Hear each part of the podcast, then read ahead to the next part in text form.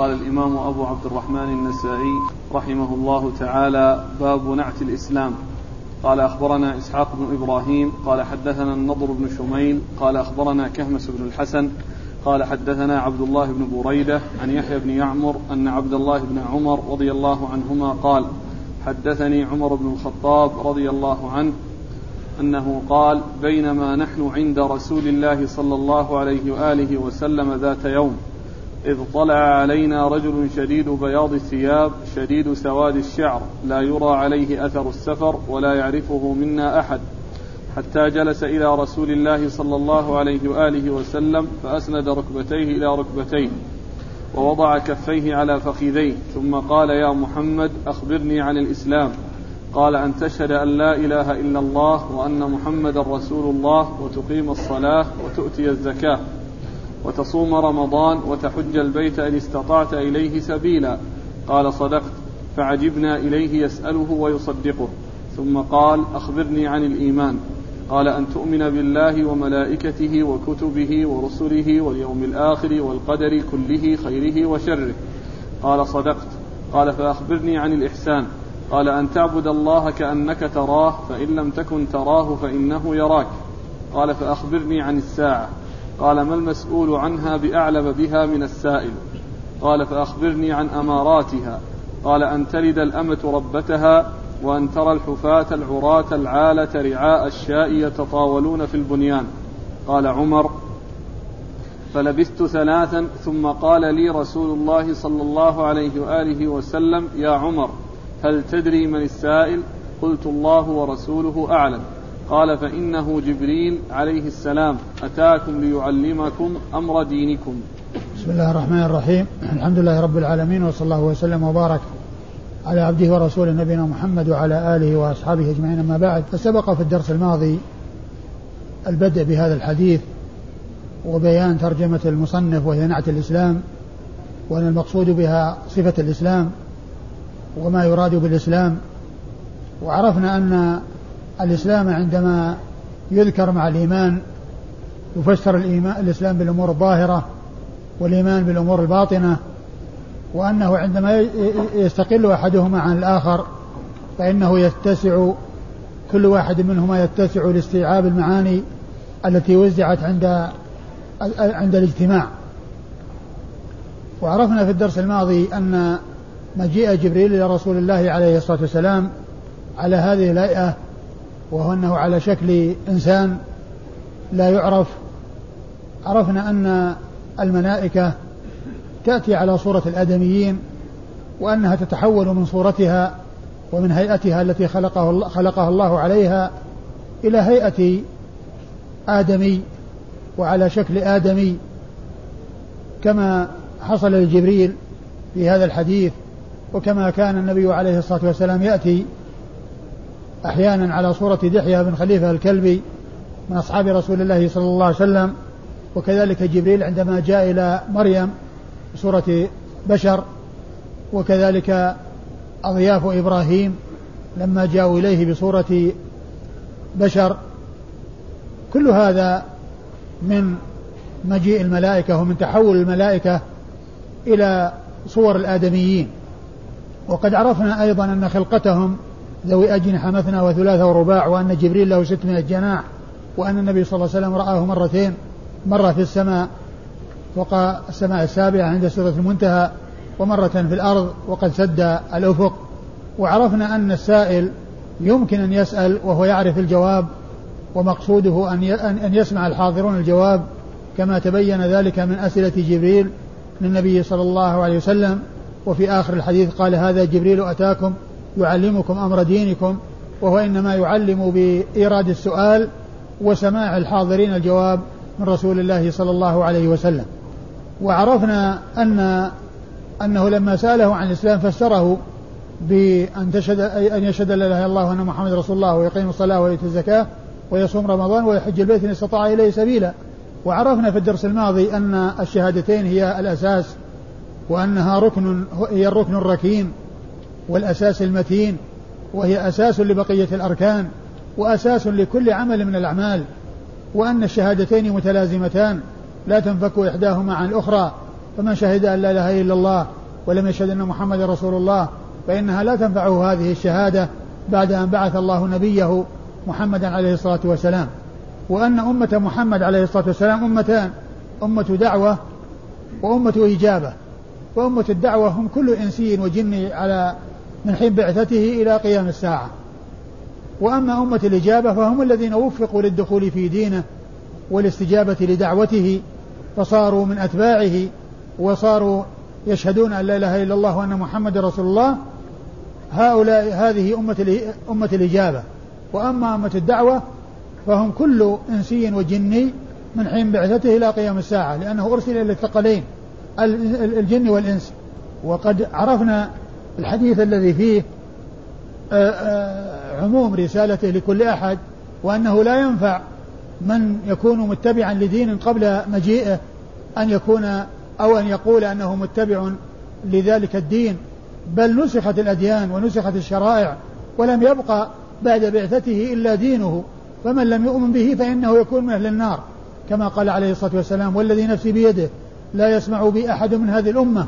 يعني أمة الدعوة. يهودي ولا نصراني ثم لا يؤمن بالذي جئت به إلا كان من أصحاب النار. ولا ينفع اليهود أن يقولوا من أنهم أتباع موسى ولا ينفع النصارى أن يقولوا أنهم أتباع عيسى. بل قد جاء عن النبي صلى الله عليه وسلم أنه قال لو كان موسى حيا ما وسعه إلا اتباعي. الذي تزعم اليهود أنهم أتباعه قال عنه عليه الصلاة والسلام لو كان موسى حيا ما وسعه إلا اتباعي. والذي تزعم النصارى بأنهم أتباعه وعيسى عليه الصلاة والسلام ينزل في آخر الزمان من السماء ويحكم بشريعة محمد عليه الصلاة والسلام فيقتل الخنزير ويكسر الصليب ويضع الجزية ولا يقبل إلا الإسلام ويقتدي بالنبي عليه الصلاة والسلام ولا يحكم بالإنجيل لأن الشرائع كلها نسخت. وهو وإذ كان في السماء ثم ينزل في آخر الزمان إنما يحكم بشريعة محمد عليه الصلاة والسلام.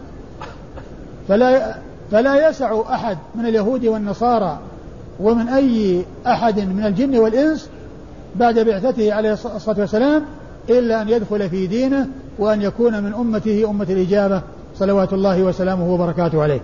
وعرفنا ما تتضمنه الشهادة بالوحدانية من النفي والإثبات وكذلك شروطها. وعرفنا أيضا معنى شهادة أن محمد رسول الله وأنها تعني اتباعه وامتثال أوامره واجتناب نواهيه وتصديق أخباره وأن لا يعبد الله إلا طبقا لشريعته. هذا هو معنى شهادة أن لا إله إلا الله وشهادة أن محمد رسول الله. كل هذا عرفناه في الدرس الماضي. ولهذا قال لما قال أخبرني عن الإسلام قال أن تشهد أن لا إله إلا الله وأن محمد رسول الله. وذكرت في الدرس الماضي أن التوحيد هو أول شيء يدعى إليه.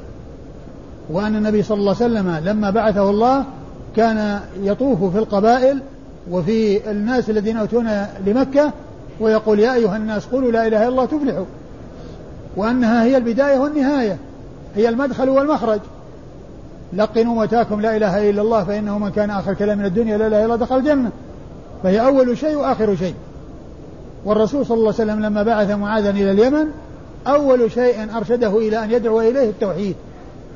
فقال إنك تأتي قوما أهل الكتاب فليكن أول ما تدعوهم إليه شهادة أن لا إله إلا الله وأن محمد رسول الله.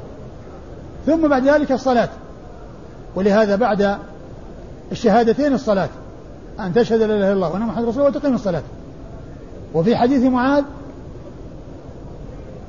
فإنهم أجابوك لذلك يعني للشهادتين فأعلمهم أن الله افترض عليهم خمس صلوات في كل يوم وليلة. فيلي الشهادتين الصلاة. وهي الأساس. وهي وهي أصل أصيل وركن ركين بعد الشهادتين. بل هي أهم الأركان وأعظم الأركان بعد الشهادتين. وذلك أن الصلاة هي صلة وثيقة بين العبد وبين ربه. صلة وثيقة بين العبد وبين ربه. وبها يتبين أولياء الله من أعداء الله. ويعرف المطيع من العاصي في فترة وجيزة. إذا صحبت إنسان أو رافقت إنسان تعرفه في يوم وليلة من خلال اهتمامه بالصلاة وعدم أو عدم اهتمامه. عنايته بالصلاة وعدم عنايته بالصلاة. حرصه على الصلاة أو تساهله في الصلاة. تعرف مدى استقامته من انحرافه بالنسبة للصلاة. لأنها في اليوم في اليوم والليلة خمس مرات. تتكرر في اليوم والليلة خمس مرات. وهي أعظم الأركان بعد الشهادتين. وهي الصلة الوثيقة بين العبد وبين ربه وهي التي أخبر الله بأنها تنهى عن الفحشاء والمنكر. كيف تنهى الصلاة عن الفحشاء والمنكر؟ الإنسان يصلي في اليوم والليلة خمس مرات. إذا صلى الظهر ينتظر العصر وإذا صلى العصر ينتظر المغرب وإذا صلى المغرب ينتظر العشاء وإذا صلى العشاء نام وإذا استيقظ راح يصلي الفجر وإذا صلى الفجر اشتغل في أعماله ثم في وسط النهار يصلي الظهر فهو من صلاة إلى صلاة. فالإنسان الذي تحدث نفسه بسوء يتذكر لماذا يصلي ولماذا يذهب المسجد ولماذا يأتي بهذه الصلوات في أوقاتها في اليوم والليلة خمس مرات إنما يفعل ذلك ابتغاء مرات الله وخوفا من عقاب الله فيكون ذلك دافعا له إلى أن يبتعد عن المعاصي ولهذا الصلاة تنهى عن الفحشاء والمنكر الذي يحافظ على الصلوات عندما تحدث نفسه بسوء يتذكر صلاته لله عز وجل وحرصه على الصلاة ومراقبته آه، أوقاتها ومتابعته لأوقاتها وتحريه لأوقاتها حتى يؤديها. ويكون من صلاة إلى صلاة ينتهي من صلاته ويفكر في الصلاة اللي وراها. إذا حدث نفسه بسوء فإنه يتذكر صلاته وكونه يفعل ذلك خوفا من الله ورجاء ثواب الله فيكون ذلك داء مانعا له من أن يقع في المعاصي وفي الأمور المحرمة. وهذا هو معنى كون الصلاة تنهى عن الفحشاء والمنكر. لأنها باليوم والليلة خمس مرات. تختلف عن بقية الأركان. الزكاة ما تجب في السنة إلا مرة واحدة ولا تجب إلا على الأغنياء فقط.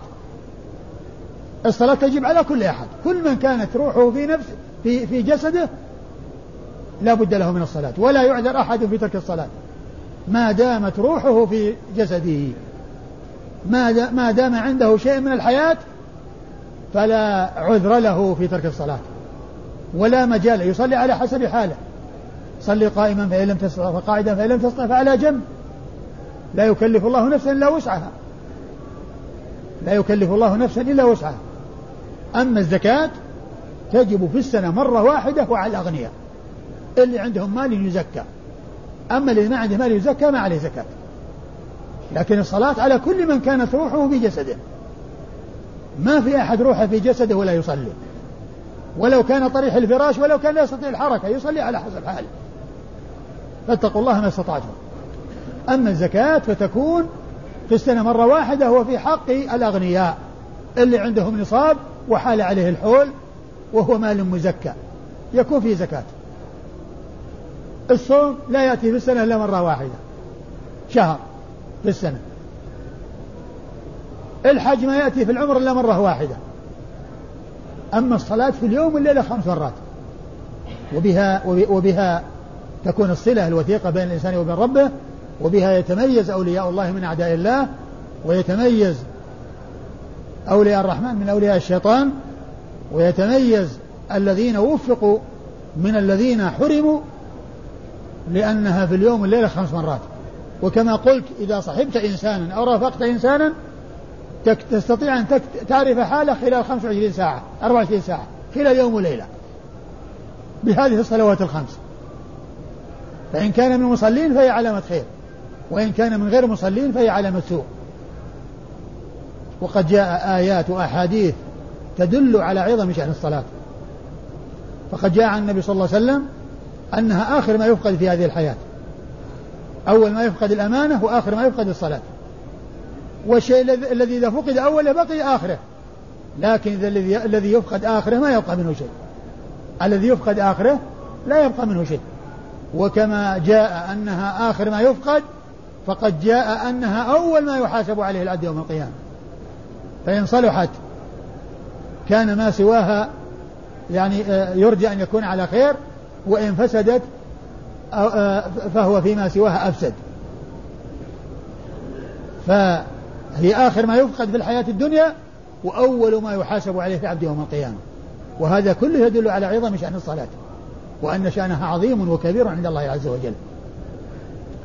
ومما يدل على عظم شأنها أن الله تعالى ما افترضها على نبيه في الأرض بل افترضها عليه وهو في السماء فوق السماء السابعة. لما عرج به إلى السماء وكلمه الله عز وجل افترض عليه خمس صلوات في اليوم والليلة. افترضها خمسين ثم خففت إلى خمس فكانت خمسا في العمل وخمسين في الأجر لأن الحسنة بعشر أمثالها. الحسنة بعشر أمثالها. فمما يدل على عظم شأن الصلاة أنها فرضت في السماء ليلة المعراج ما فرضت في الأرض. ومما يدل على عظم شأن الصلاة أن النبي صلى الله عليه وسلم أوصى بها في آخر ما أوصى به. يقول علي بن أبي طالب رضي الله عنه سمعت رسول الله صلى الله عليه وسلم يقول في مرض موته الصلاة الصلاة وما ملكت أيمانكم. يوصي بالصلاة وبما ملكت الأيمان. يوصي بملك اليمين خيرا. الصلاة الصلاة. قال علي رضي الله عنه وهؤلاء الكلمات هن آخر شيء سمعته من رسول الله صلى الله عليه وسلم. بعدها ما سمع علي صوت النبي صلى الله عليه وسلم. بعدما سمع الصلاة الصلاة وملكة أيمانكم ما سمع صوت النبي صلى الله عليه وسلم بعد ذلك. يعني معناه هذا آخر صوت سمعه من رسول الله صلى الله عليه وسلم أنه قال الصلاة الصلاة وما ملكت أيمانكم. قال علي وهؤلاء الكلمات هن آخر شيء سمعته من رسول الله صلى الله عليه وسلم. فهذا يدل على عظم شأن الصلاة لأنه أوصى بها في آخر حياته عليه الصلاة والسلام. أوصى بها في آخر حياته. ثم جاء عنه عليه الصلاة والسلام أنه قال العهد الذي بيننا وبينهم الصلاة فمن تركها فقد كفر. يعني العهد اللي بين المسلمين وكفار الصلاة. فمن تركها فقد كفر. وكذلك جاء في القرآن الكريم أن الله عز وجل أن أهل سقر إذا دخلوا سقر وسئلوا ما الذي أدخلكم سقر؟ يجيبون في أول ما يجيبون بأنهم ما كانوا يصلون. كل نفس ما كسبت رهينة إلا أصحاب اليمين في جنات يتساءلون عن المجرمين ما سلككم ما سلككم في سقر قالوا لم نكن من المصلين. هذا هذا سبب دخولهم سقر. كونهم لا يصلون. فأول شيء يجيبون به أنهم ما كانوا يصلون. وهذا يدلنا على عظم شأن الصلاة وخطورة التهاون بها وأن شأن الصلاة عظيم وكبير عند الله سبحانه وتعالى. كل هذه نصوص تدلنا على عظم شأن الصلاة. في كتاب الله وسنة نبيه صلى الله عليه وسلم. في كتاب الله هذه الآية وكون الصلاة تنهى عن الفحشاء والمنكر وكون الله عز وجل يقول في حق الكفار إذا إذا قوتلوا ودخلوا في الإسلام فإن تابوا وأقاموا الصلاة وآتوا الزكاة فخلوا سبيلهم فإن تابوا وأقاموا الصلاة وآتوا الزكاة فإخوانكم في الدين. وكل هذا يدلنا على عظيم شأن الصلاة. ثم الصلاة هذا الذي سمعناه وهذا الذي ذكرناه يتعلق بالصلاة من حيث الأصل ومن الاتيان بالصلوات الخمس. وقد شرع ووجب على الرجال أن يصلوها جماعة في المساجد. يصلوها جماعة في المساجد. بخلاف النساء فإنهن يصلين في بيوتهن ولهن أن يصلين في المساجد لكن صلاتهن في بيوتهن خير من صلاتهن في المساجد وأفضل من صلاتهن في المساجد لكنهن لا يمنعن من المساجد. إذا أردنا ذلك كما جاءت بذلك السنة عن رسول الله صلى الله عليه وسلم. ولكن لو صلينا في بيوتهن كان خيرا لهن من صلاتهن في المساجد. فشرعت الصلاة في المساجد.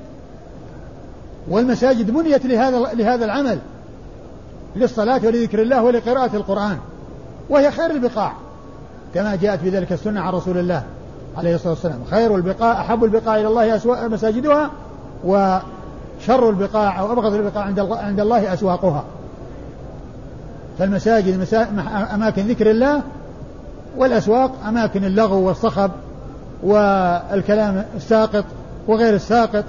وأما المساجد ما فيها إلا ذكر الله وعبادته. فهي خير البقاع وهي أفضل البقاع.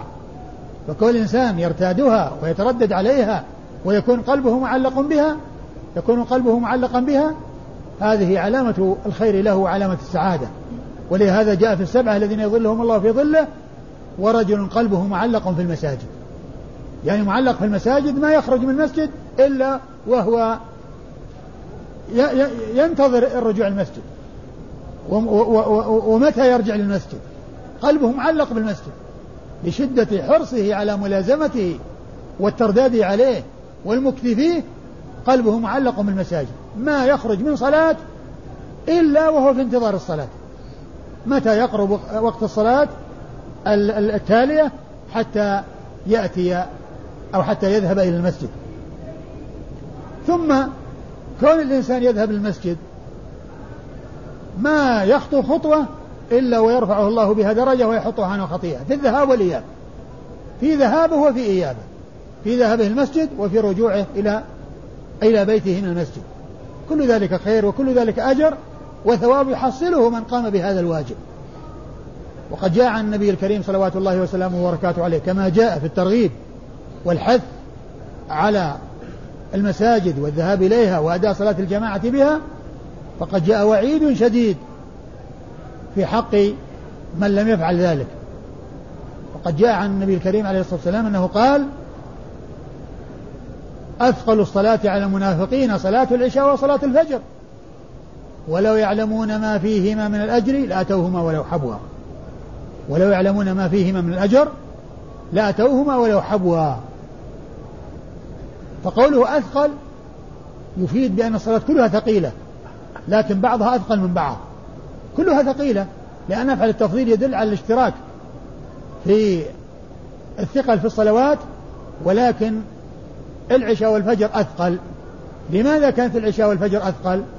لأن العشاء تكون في أول الليل حيث يكون الناس يكدحون في النهار ويتعبون في النهار فينامون. ولهذا جاء كان يكره النوم قبلها والحديث بعدها. كان يكره النوم قبلها لئلا يؤدي ذلك إلى تفويت النوم يؤدي يكره النوم قبلها لئلا يؤدي إلى تفويت صلاة العشاء بالنوم عنها. والفجر تأتي في وقت التلذذ بالنوم والارتياح في النوم وكون الفراش قد طاب. وتلذذ الإنسان في النوم وأحسن يعني حالة تكون عند الإنسان عندما يسترخي في النوم في آخر في آخر الليل. عندما يكون نائما لكن عندما يسمع حي على الصلاة حي على الفلاح يقوم. ولهذا شرع في أذان الصبح الصلاة خير من النوم. يعني هذا الذي أنتم تدعون إليه خير من هذا الذي أنتم متلذذون به ومرتاحون إليه. وطاب لكم ولذ لكم هذا الذي تدعون إليه خير من هذا الذي أنتم تحسون بالراحة. واللذة والهدوء وطيب الفراش والارتياح والاطمئنان. ما تدعون إليه خير من ذلك. الصلاة خير من النوم. فالإنسان ولهذا شرع في الأذان حي على الصلاة حي على الفلاح. إيش معنى حي على الصلاة؟ حي تعالوا. حي يعني هلموا وأقبلوا. تعالوا إلى الصلاة وتعالوا إلى الفلاح. الصلاة في المسجد والفلاح. لمن يصلي ولمن يؤدي هذا الواجب الذي أوجبه الله عليه. حي على الصلاة حي على الفلاح. أثقل الصلاة على المنافقين صلاة العشاء وصلاة الفجر ولو يعلمون ما فيه من أجل لأتوهما ولو حبوا. هم ما يعرفون الأجر العظيم الذي أعده الله عز وجل. ولو عرفوا لحرصوا على الإتيان ولو حبوا على الركب. لو كان بهم مرض ما يستطيعون يمشون على رجليهم ولكن يستطيعون أن يحبوا على ركبهم وأيديهم لو كانوا يعلمون ما فيه من أجر لأتوهما ولو حبوا لأتوهما ولو حبوا لو كانوا يؤمنون بالغيب ويعرفون الشيء الذي وعد به ويعلمون ذلك الموعود الذي وعد الله تعالى به حقا ما كانوا يتخلفون بل بل حرصوا على الاتيان ولو عن طريق الحبو من شدة المرض. ولما كان أصحاب رسول الله عليه الصلاة والسلام ورضي الله عنهم وأرضاهم يعلمون ما فيها من الأجر أي ما في الصلوات كان واحد منهم يصيبه المرض ويعذر وهو معذور أن يصلي في بيته ولكن لا تسمح نفسه أن يصلي في بيته بل يحرص على أن يأتي إلى المسجد ولو عن طريق أن يهادى بين الرجلين. كما جاء عن عبد الله بن مسعود رضي الله عنه أنه قال من سره أن يلقى الله غدا مسلما أو مؤمنا فليحافظ على هؤلاء الصلوات الخمس. حيث ينادى لهن فإن الله شرع لنبيكم سنن الهدى وإنهن من سنن الهدى. ولقد كان الرجل يؤتى به يهادى بين الرجلين حتى يقام في الصف من شدة المرض. ما يستطيع أن يمشي على رجليه. وما تسمح نفسه أنه يصلي في البيت. لأنه يعلم ما فيه من الأجر عكس المنافقين. الذين لا يعلمون ما فيه من الأجر لا ولا حبوا فهؤلاء يعلمون الأجر ولهذا يأتون وهم مرضى. ثم قال ولقد رأيتنا وما يتخلف عنها إلا منافق معلوم النفاق. يعني كانوا يعلمون المنافقين بتخلفهم عن الصلاة. ولقد رأيتنا وما يتخلف عنها إلا منافق معلوم النفاق. وجاء عن ابن عمر رضي الله عنه أنه قال كنا إذا فقدنا الرجل في صلاة العشاء اتهمناه. كنا إذا فقدنا الرجل في صلاة العشاء اتهمناه يعني اتهمناه بالنفاق. اتهمناه يعني بالنفاق. يعني يتهمونه بالنفاق لأنه لا يأتي المسجد. والنبي صلى الله عليه وسلم قال أثقل الصلاة على المنافقين صلاة العشاء وصلاة الفجر. فيتهمون الشخص إذا ما جاء يصلي العشاء. كل هذا يدلنا على ماذا؟ على عظم شأن الصلاة صلاة الجماعة. وأن شأنها عظيم وكبير وليس بالأمر الهين. وأيضا الرسول صلى الله عليه وسلم هم أن يحرق على أهل. على المتخلفين عن الصلاة بيوتهم في الوقت الذي فيه الناس يصلون. يعني العقوبة في وقت التلبس بالمعصية وهو التخلف عن صلاة الجماعة. قال لقد هممت أن آمر بحطب فيحطب ثم آمر رجلا فيؤم الناس ثم أخالف. يعني الوقت اللي الناس يصلون يروح يحرق البيوت عليهم لقد هممت أن آمر بحطب فيحطب ثم آمر رجلا فيؤم الناس. نيابة عنه يصلي بالناس في وقت يعني في الوقت الذي كان الناس متلبسين بالعبادة يروح يحرق عليهم بيوتهم. وقد جاء أنه ترك لما فيها من النساء والذرية لكن همه وقوله هذه المقالة يدلنا على عظم شأن الصلاة عظم صلاة الجماعة. كونه يهم بهذا الفعل ولو لم يفعل يدلنا على خطورته وأن شأنه عظيم وأن صلاة الجماعة أمرها ليس بالهين. ثم أيضا الرسول صلى الله عليه وسلم لما جاءه رجل أعمى وقال يا رسول الله إني شاسع الدار. وليس لي قائد يلائمني المسجد. فهل لي مرخصة أن أصلي في بيتي؟ قال هل تسمع النداء؟ هل تسمع حي على الصلاة حي على الفلاح؟ قال نعم. قال فأجب. فإذا كان النبي صلى الله عليه وسلم لم يرخص لرجل أعمى بأن يتخلف عن الجماعة وهو يسمع النداء فكيف يكون بالذي هو صحيح معافى؟ أنعم الله عليه بالصحة والعافية والسمع والبصر وسلامة الأيدي والأرجل ومتعه بالصحة والعافية ثم بعد ذلك يتهاون ويتكاسل ويتأخر عن صلاة الجماعة. كل هذه الأحاديث تدلنا على عظم صلاة الجماعة وأنها واجبة. ولو صلى الإنسان في بيته صح صلاته مع الإثم مع الإثم في ترك الواجب الذي هو صلاة الجماعة لكن صلاته تصح ويكون أدى هذا الركن من أركان الإسلام لكن يؤاخذ ويعاقب ويستحق العقوبة على ترك الجماعة لأنه ترك واجبا.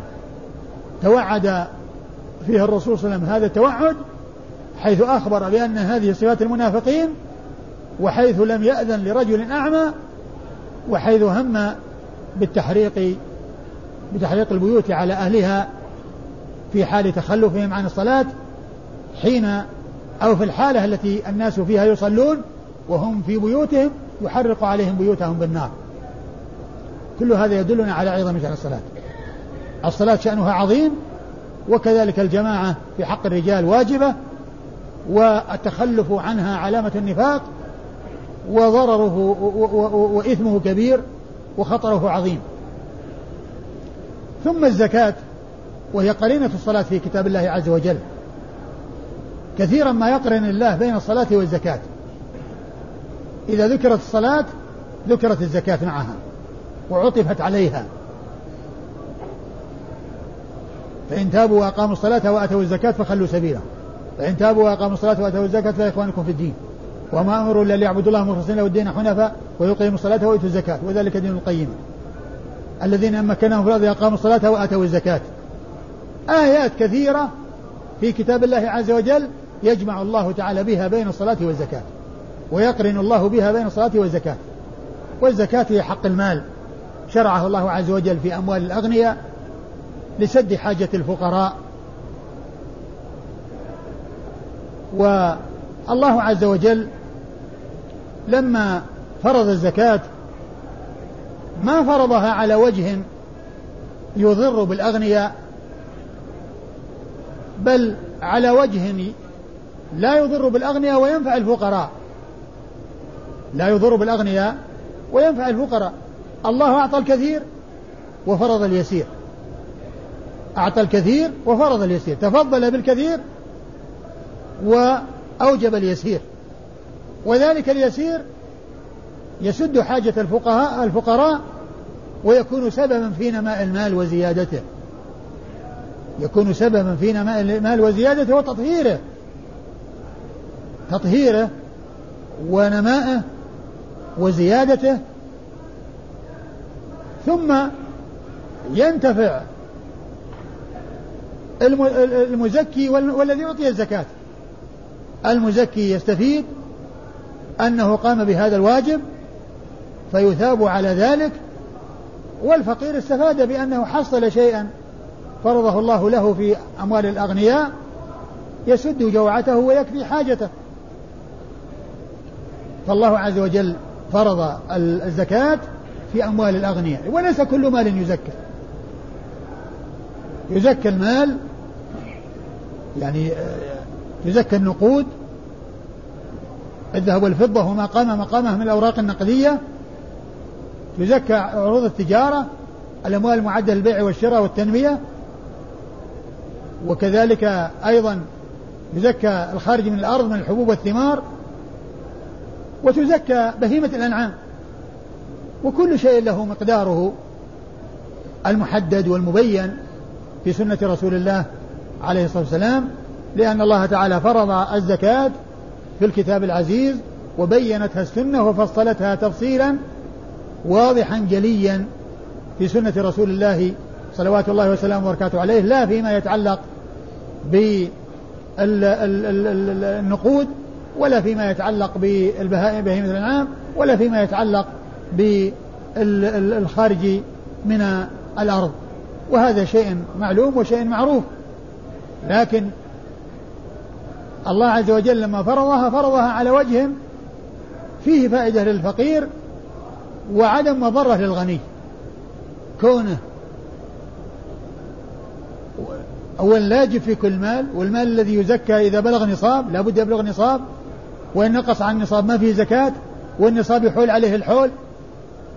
وإذا ما حل عليه الحول أو أفناه قبل أن يحول الحول ما عليه شيء أو أكله أو استنفده قبل أن يحول عليه الحول ما في شيء.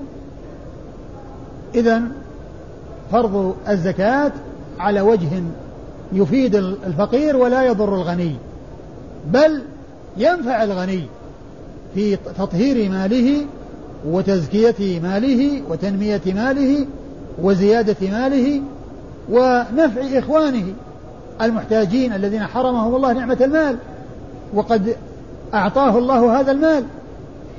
فهذا من شكر الله على هذه النعمة وهو واجب عليه. يعني آه، أداء الزكاة شكر الله على هذه النعمة لكن واجب عليه. وعليه أن يتصدق وينبغي أن يتصدق بالنوافل الصدقات النوافل التي هي غير الفرائض. وأن يبذل منه في وجوه الخير. أما صيام رمضان فهو الركن الرابع من أركان الإسلام وهو شهر فرضه الله في السنة. لمن كان قادرا حاضرا ليس له مانع وإذا كان مسافرا أو كان عاجزا مريضا أو كان ممتنعا منه لمانع كالنفاس والحيض فعدة من أيام أخرى. عدة من أيام أخرى. الله تعالى شرع ويسر. وكان في تشريعه اليسر والسهولة. الإنسان الحاضر المقيم القادر يصوم. فإن كان مريضا لا يستطيع عدة من أيام أخرى. وإن كان مسافرا وأفطر فعدة من أيام أخرى. وإذا كانت المرأة يعني عندها المانع الذي يمنعها من الصيام وهو الحيض والنفاس فإنها تمتنع من الصلاة ولا تقضي الصلاة ولكنها تقضي الصيام عدة من أيام أخرى قوله عدة من أيام أخر يعني أن القضاء كالأداء. بحيث لو كان الشهر ثلاثين يقضي ثلاثين ولو كان الشهر تسعة وعشرين يقضي تسعة وعشرين. كما يصوم أداء يصوم قضاء.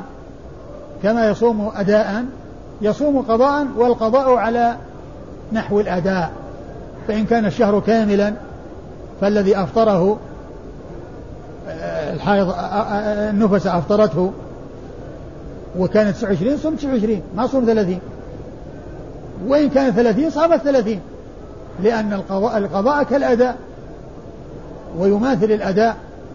فإن كان الناس صاموا 30 يوما صام 30 يوم. وإن كان صاموا 29 يوما 90 لأن قال فعدة من أيام أخرى. يعني عدة الأيام التي تفطرها من أيام أخرى. عدة الأيام التي يفطرها المريض من أيام أخرى. إن كان الشهر كاملا صام الثلاثين يوما وإن كان ناقصا قضى تسعة وتسعين تسعة وعشرين يوما. والحج هو الركن الخامس من أركان الإسلام. وقد فرضه الله في العمر مرة واحدة. ما فرضه في أيام سنوات العمر ولا فرضه عدة سنوات بل مرة واحدة في العمر وما زاد على ذلك هو تطوع. وهذا من تسهيل الله عز وجل في شرعه. شرع فيسر ولم يكلف الناس ما لا يطيقون. ولو كان واجبا في كل سنة لا لزم الناس من الضرر ما يلزمهم. ولهذا لما قال رسول الله عليه الصلاة والسلام يا أيها الناس إن الله كتب عليكم الحج فحجوا. قال رجل أفي كل عام يا رسول الله؟ أفي كل عام يا رسول الله؟ فغضب رسول الله صلى الله عليه وسلم من هذا السؤال وأعرض عنه. فعاد. ثم قال لو قلت نعم لوجبت. ولو وجبت ما استطعتم. ذروني ما تركتكم. فإنما أهلك من كان قبلكم. كثرة مسائلهم واختلافهم على أنبيائهم أفي كل عام يا رسول الله؟ سؤال. كل سنة فيها حج؟ من من يستطيع أن يحج كل سنة؟ وكيف يجتمع الناس في مكان واحد كل سنة؟ هذا فيه من الخطورة وفيه من الصعوبة وفيه من المضرة ما فيه. فمن شرع الله عز وجل وتيسيره أن مرة واحدة في العمر واجب وما عدا ذلك فهو مستحب. وما زاد على ذلك فهو تطوع. الحج مرة قال عليه الصلاة والسلام الحج مرة وما زاد فهو تطوع. والحج بين الرسول صلى الله عليه وسلم فضله وعظيم أجره عند الله عز وجل وكذلك الصيام. والأحاديث في ذلك آه، معروفة ومعلومة. ثم لما سأل جبريل رسول الله صلى الله عليه وسلم عن الإسلام وفسره بالأمور الظاهرة سأله عن الإيمان. ففسره بأمور باطنة. أن تؤمن بالله وملائكته وكتبه ورسله واليوم الآخر والقدر خيره وشره. ستة. هناك خمسة وهنا ستة. الأول ظاهرة وهذا باطنة. وقد عرفنا أن الإسلام والإيمان إذا جمع بينهما في الذكر وزع المعنى بينهما وقد وزع الآن لما لما جمع بينهما. فأعطي الإسلام ما يناسب المعنى اللغوي وهو الاستسلام والانقياد في الظاهر. لأن الاستسلام والانقياد يكون في الظاهر وقد يكون صدقا وقد يكون بخلاف ذلك مثل ما يحصل من المنافقين. يعني يظهر يقولون بألسنتهم ما ليس في قلوبهم. يقولون بألسنة بألسنتهم ما ليس في قلوبهم. فالأمور ظاهرة فسر بها الإسلام لأن الإسلام معناه اللغوي هو الذي يعني يطابقه ويناسبه الأمور الظاهرة. وفسر الإيمان بالأمور الباطنة لأنه هو الذي يناسب المعنى اللغوي الذي هو التصديق الذي يقوم في القلب. ف يعني فسر هذا بما يناسب المعنى اللغوي وهذا بما يناسب المعنى اللغوي. وقد عرفنا أنه لو جاء الإسلام وحده شمل الأمور الظاهرة والباطنة. ولو جاء الإيمان وحده شمل الأمور الظاهرة والباطنة. لأن الإسلام والإيمان من الألفاظ التي كما عرفنا التي إذا جمع بينها في الذكر فرق بينها في المعنى. فقال أن تؤمن بالله وملائكته وكتبه ورسله واليوم الآخر وقد خير وشره. تؤمن بالله يؤمن بوحدانيته في ربوبيته وفي ألوهيته وفي أسمائه وصفاته. فهو واحد في ربوبيته وهو واحد في ألوهيته وهو واحد في أسمائه وصفاته. والتوحيد عند العلماء ينقسم إلى ثلاثة أقسام توحيد الربوبية وتوحيد الألوهية وتوحيد الأسماء والصفات. فما هو توحيد الألوهية وما هو توحيد الربوبية وما هو توحيد الأسماء والصفات وما وجه الحصر في هذه الأقسام ما هو الدليل على الحصر فيها؟ هل هناك دليل على أن أقسام التوحيد ثلاثة؟ أو أنه ليس هناك دليل على الحصر في هذه الأقسام؟ ما هو المستند في هذا التقسيم وفي هذا التنويع إلى ثلاثة أقسام؟ توحيد الربوبية توحيد الألوهية توحيد الأسماء والصفات. ثم هذه الأنواع الثلاثة إيش النسبة بينها؟ ما هي النسبة بين هذه الأنواع الثلاثة؟ نسبة الربوبية إلى الألوهية والربوبية الألوهية الربوبية والأسماء والصفات إلى هذا وإلى هذا ما هي النسبة بينها؟ أما توحيد الربوبية فهو توحيد الله تعالى بأفعاله. توحيد الله بأفعاله. الله واحد في أفعاله. هو الخالق وحده. الرازق وحده المحيي وحده المميت وحده المتصرف في الكون وحده هو واحد في أفعاله. لا شريك له في أفعاله. لا شريك له في خلق السماوات والأرض. لا شريك له في التصرف في الكون. لا شريك له في ملك السماوات والأرض. لا شريك له في الخلق. لا شريك له في الرزق. الله تعالى هو المتصرف في الكون وحده هو الخالق الرازق المحيي المميت واحد في أفعاله. ليس لله شريك في خلق السماوات والأرض ولا في خلق الخلق ولا في إيجاد شيء من المخلوقات بل هو الموجد لها. هو الخالق وحده لا شريك له ولا خالق غير الله سبحانه وتعالى. توحيد الله تعالى بأفعاله. توحيد الله تعالى بأفعاله. هذا توحيد الربوبية. لا يجعل مع الله شريك وحده. هل من خالق غير الله؟ ما فيه. لا خالق إلا الله عز وجل. هو الخالق وحده لا شريك له. وهو واحد في أفعاله. إذا توحيد الربوبية توحيد الله تعالى بأفعاله. اعتقاد أن الله الخالق وحده والرازق وحده المميت وحده المتصرف في الخلق وحده ليس له شريك في خلق السماوات والأرض. توحيد الألوهية توحيد الله تعالى بأفعال العباد. بأفعال العباد. توحيد الله تعالى بأفعال العباد. كالرغبة والرهبة والإنابة والاستعانة والاستعاذة والاستغاثة والذبح والنذر والتوكل والدعاء وغير ذلك من أنواع العبادة. كل هذه تكون لله وحده. فلا يدعى إلا الله ولا يرجى إلا الله ولا يتوكل إلا على الله ولا يستغاث إلا بالله ولا يستعان إلا بالله ولا يذبح إلا لله ولا ينذر إلا لله كل أنواع العبادة يجب أن تكون خالصة لوجه الله. توحيد الله تعالى بأفعال العباد أي إفراده بها وتخصيصه بها وعدم إشراكه إشراك أحد معه في العبادة. وهذا هو الذي خلق الله الخلق وأمرهم به. وما خلقت الجن والإنس إلا ليعبدون. يعني ليأمرهم وينهاهم.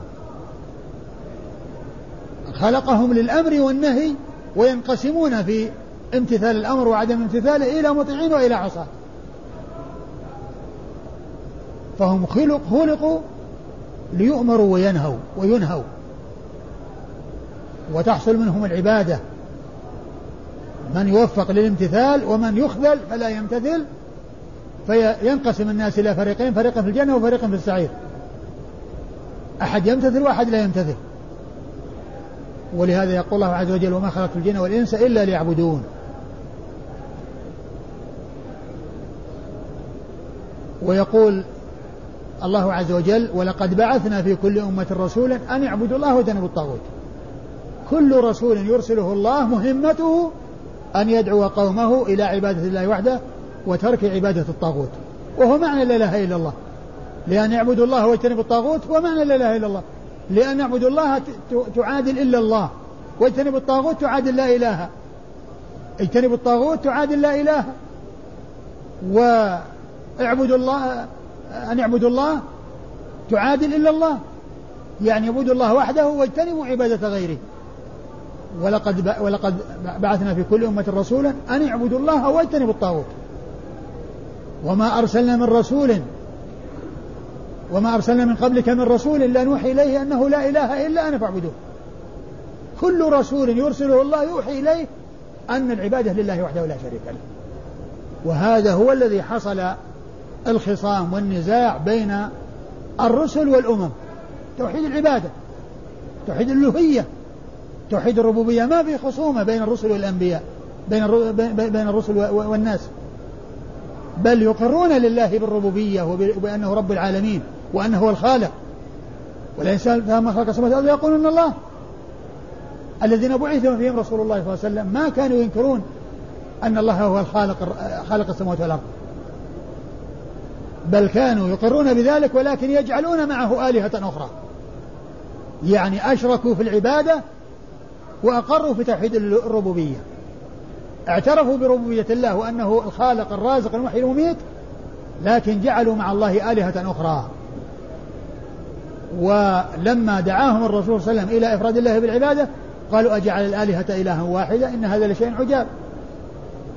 وهم يعبدون آلهة شتى. يعبدون آلهة شتى الذين بعث فيهم الرسول يعبدون آلهة شتى ويعترفون بأن الله خالق الرازق. المحيي المميت ولا ينكرون ذلك. إذا توحيد الألوهية توحيد الله بأفعال العباد. لا يدعى إلا الله ولا يستغاث إلا بالله ولا يستعان إلا بالله ولا يتوكل إلا على الله ولا يناب إلا إلى الله ولا يذبح إلا لله ولا ينذر إلا لله. كل أنواع العبادة يجب أن تكون خالصة لوجه الله عز وجل. إياك نعبد وإياك نستعين. نخصك بالاستعانة ونخصك بالعبادة. فلا نعبد معك أحدا لأن الله تعالى هو المتفرد بالخلق والإيجاد وهو المستحق لأن يعبد وحده لا شريك له. توحيد الأسماء والصفات الله تعالى واحد في أسمائه وصفاته. لا يشبه لا يشبه خلقه ولا يشبه أحد من خلقه. وتوحيد الأسماء والصفات عند أهل السنة والجماعة أن يثبت لله ما أثبت لنفسه وأثبته له رسوله من الأسماء والصفات على وجه يليق بكمال الله وجلاله وعظمته. على وجه يليق بكمال الله وجلاله وعظمته. من غير تشبيه ومن غير تكييف ومن غير تعطيل ومن غير تأويل. بل على حد قول الله عز وجل ليس كمثله شيء وهو السميع البصير. ليس كمثله شيء وهو السميع البصير. فأثبت أثبت السمع والبصر ونفى المشابهة. أثبت السمع والبصر بقوله هو السمع البصير ونفى المشابهة بقوله ليس كمثله شيء. فله سمع لا كالأسماع وبصر لا كالأبصار. وجميع صفاته تخالف صفات المخلوقين. الخالق لا يشبه المخلوق والمخلوق لا يشبه الخالق. صفات الباري تليق بكماله وجلاله وصفات المخلوق تليق بضعفه وافتقاره فإذا يثبت لله ما أثبت لنفسه وأثبت لرسوله عليه الصلاة والسلام. من الأسماء والصفات وهذا الإثبات على وجه يليق بكمال الله وجلاله. من غير تشبيه وتمثيل وتكييف ومن غير تعطيل أو تأويل أو تحريف. بل على حد قول الله عز وجل ليس كمثله شيء وهو السميع البصير. وأهل السنة والجماعة في هذا المذهب متوسطون بين المشبهة والمعطلة. المشبهة والمعطلة النفاة. المشبهة الجفاة والمعطلة النفاة الذين جفوا وجعلوا الله عز وجل شبيها بخلقه وجعلوه مشابها للمخلوقات. وكذلك الذين عطلوا ونفوا عن الله عز وجل الصفات بقصد التنزيه ولكنهم وقعوا في التشبيه بالمعدومات. فالحق وسط بين الإفراط والتفريط. المشبهة أثبتوا وشبهوا. والمعطلة نفوا ونزهوا. وأهل السنة أثبتوا ونزهوا. جمعوا بين الإثبات والتنزيه. فهم مثبتة غير مشبهة. ومع إثباتهم هم منزهة. فلم يعطلوا بل أثبتوا. فهم بإثباتهم فارقوا المعطلة الذين نفوا. ومع إثباتهم سلموا من موافقة المشبهة بالبعد من التشبيه والأخذ بالتنزيه. كما قال الله عز وجل ليس كمثله شيء وهو السميع البصير. يقول الإمام أحمد رحمة الله عليه التشبيه أن تقول سمع كسمعي وبصر كبصري ووجه كوجهي. أما أن تقول لله وجه يليق بكماله وجلاله ولله سمع يليق بكلامه وجلاله فهذا هو الحق الذي لا شك فيه. فالإثبات فأهل السنة أثبتوا ففارقوا المعطلة. ومع إثباتهم نزهوا ففارقوا المشبهة. لأنهم سلموا من طريقة المعطلة بإثباتهم وسلموا من طريقة المشبهة بتنزيههم. ثم الذين عطلوا ما الذي دفعهم إلى التعطيل؟ تصور التشبيه. قال قالوا لأننا لو أثبتنا الصفات للزم أن يكون مشابه للمخلوقات لأن المعقول أن المتصف بصفات المخلوق بهذه الصفات فلو أثبتنا أن الله تعالى متصف بهذه الصفات لكان مشابها للمخلوقات.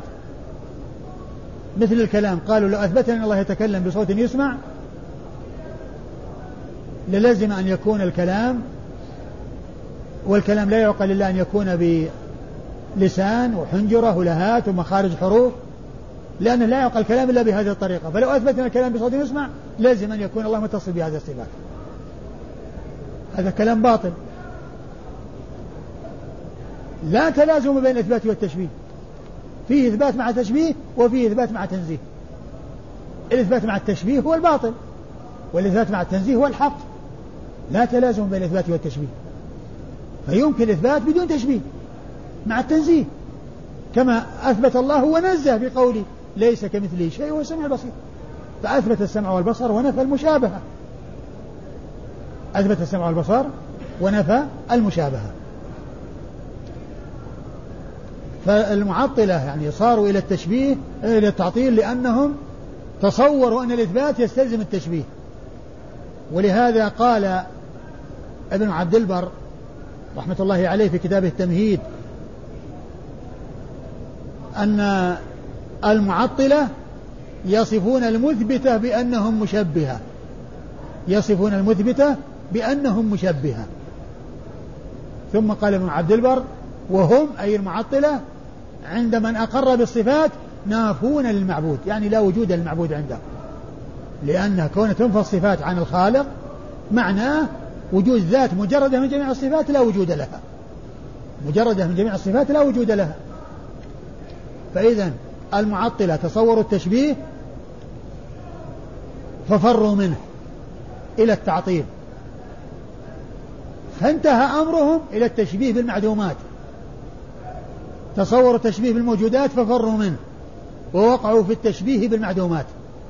لأنه إذا كان لا يتصف بالصفات ومن المعلوم أن وجود ذات مجردة من الصفات لا وجود لها النتيجة أن يكون الله شبيه بالمعدومات. وهذا هو معنى كلام عبد البر حيث قال وهم عند من أقر بها نافون للمعبود. لا وجود للمعبود. ولهذا يقول ابن القيم رحمه الله في المقدمة التي للنونية النثر الذي قبل النظم يقول إن المشبه يعبد يعبد صنما والمعطل يعبد عدما. والمعطل يعبد عدما لأنه لا وجود لمعبوده. ثم هذه الكلمة التي قالها ابن عبد البر نقلها الذهبي في العلو وعلق عليها بقوله قلت صدق والله. صدق ابن عبد البر والله إنه صادق. ثم بين أو أو أتى بمثال لشخص ضربه بمثل ضربه شخص متقدم وهو حماد بن زيد. وهو من علماء القرن الثاني من طبقة شيوخ شيوخ البخاري. ابن عبد البر في القرن الخامس توفي سنة 463 وهذا توفي في القرن الثاني ما أدركه البخاري. وروى عنه بواسطة. قال الذهبي فإن الجهمية مثلهم كما قال حماد بن زيد إن جماعة قالوا في دارنا نخلة. إن جماعة قالوا في دارنا نخلة. فقيل لهم ألها خوص؟ قالوا لا. قيل لهم ألها عسب؟ قالوا لا. قيل لها ساق؟ قالوا لا. وكل صفة من صفات النخل إذا ذكرت لهم نفوها عن هذه النخلة. فقيل لهم إذا ما في داركم نخلة. ما دام ليس لها عسب ولا خوص ولا ساق ولا ولا إذا لا وجود لهذه النخلة. وهذا هو الشأن. كون الله ليس بسميع ولا بصير ولا كذا ولا كذا ولا كذا النتيجة أنه لا وجود له. هذه النتيجة أنه لا وجود له. كما يتضح من هذا المثل الذي ضربه حماد بن زيد رحمة الله عليه. وهو من القرن الثاني من طبقة الشيوخ شيوخ البخاري إذا أهل السنة والجماعة توسطوا بين المعطلة والمشبهة. المعطلة الذين جعلوا الله مشابها المشبهة الذين جعلوا الله مشابه المخلوقات والمعطلة الذين نفوا عن الله الصفات. الذين نفوا عن الله الصفات. فهم متوسطون والحق وسط بين الإفراط والتفريط وسط بين الطرفين المتناقضين. كما قال الخطابي ولا تغلوا في شيء من الأمر واقتصد كلا طرفي قصد الأمور ذميم الوسط الذي يكتنفه الطرفان المذمومان هو الحق وذلك وهذان الطرفان هما المذمومان. ولا تغلوا في شيء من الأمر واقتصد. كلا طرفي قصد الأمور ذميم حتى في الأفعال التي يفعلها الناس الحق في التوسط. ولا تجعل يدك مغلولة ولا يدك مغلولة إلى عنقك ولا تبسطها كل البسط. يعني في توسط بين هذا وهذا لا لا شح ولا تبذير. هذا مذموم وهذا مذموم والوسط بينهما. والذين إذا أنفقوا لم يسرفوا ولم يقتروا وكان بين ذلك قوام. توسط في الأمور. الطرفان مذمومان التبذير والتقتير. والذين إذا أنفقوا لم يسرفوا ولم يقتروا وكان بين ذلك قوام. فأهل السنة والجماعة توسطوا بين المعطلة والمشبهة بأن أثبتوا ونزهوا على حد قول الله عز وجل ليس كمثله شيء وهو السميع البصير.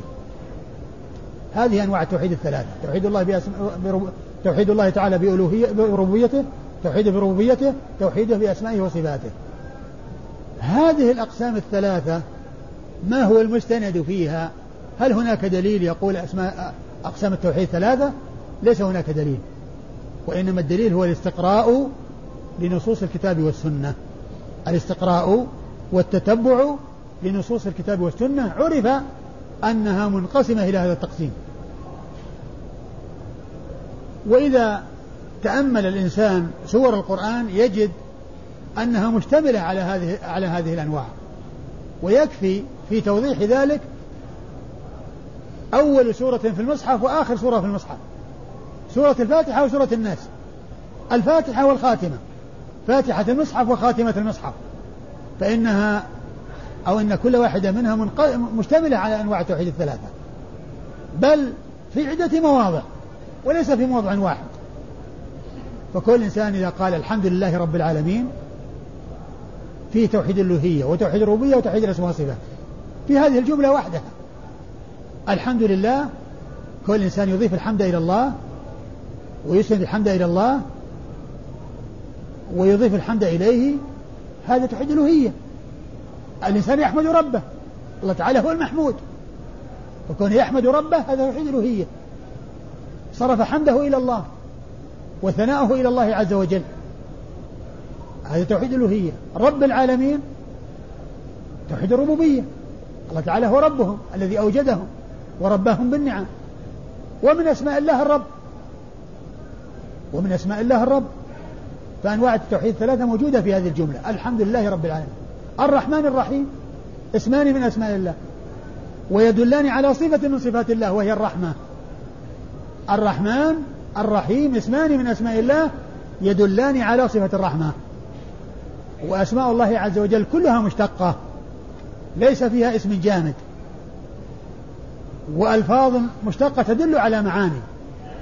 الرحمن يدل على الرحمة والرحيم يدل على الرحمة والعزيز يدل على العزة والذي اللطيف يدل على اللطف والخبير يدل على الخبرة والرؤوف يدل على الرأفة والرحيم يدل على الرحمة والكريم يدل على الكرم والعزيز يدل على العزة واللطيف يدل على اللطف والقدير يدل على القدرة والعليم يدل على العلم وهكذا كل اسم من اسماء الله يدل على صفة من صفات الله لكن ليس كل صفة تدل على اسم لأن من صفات الله الكلام وما جاء أن من أسمائه المتكلم وكذلك صفات الله الذاتية كالوجه واليد فإنه ليس يؤخذ منها أسماء هي صفات وليس هناك أسماء لكن أسماء كل اسم يؤخذ منه صفة لأن أسماء الله كلها مشتقة.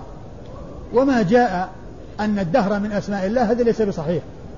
والحديث الذي ورد لا تسبوا الدهر يؤذيني من آدم يسب الدهر وأنا الدهر بيد الأمر أقلب الليل والنهار. الدهر ليس من أسماء الله عز وجل ولا يدل على أن من أسماء الله الدهر والدهر اسم جامد.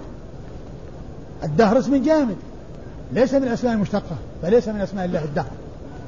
وذلك لأن الدهر مقلب.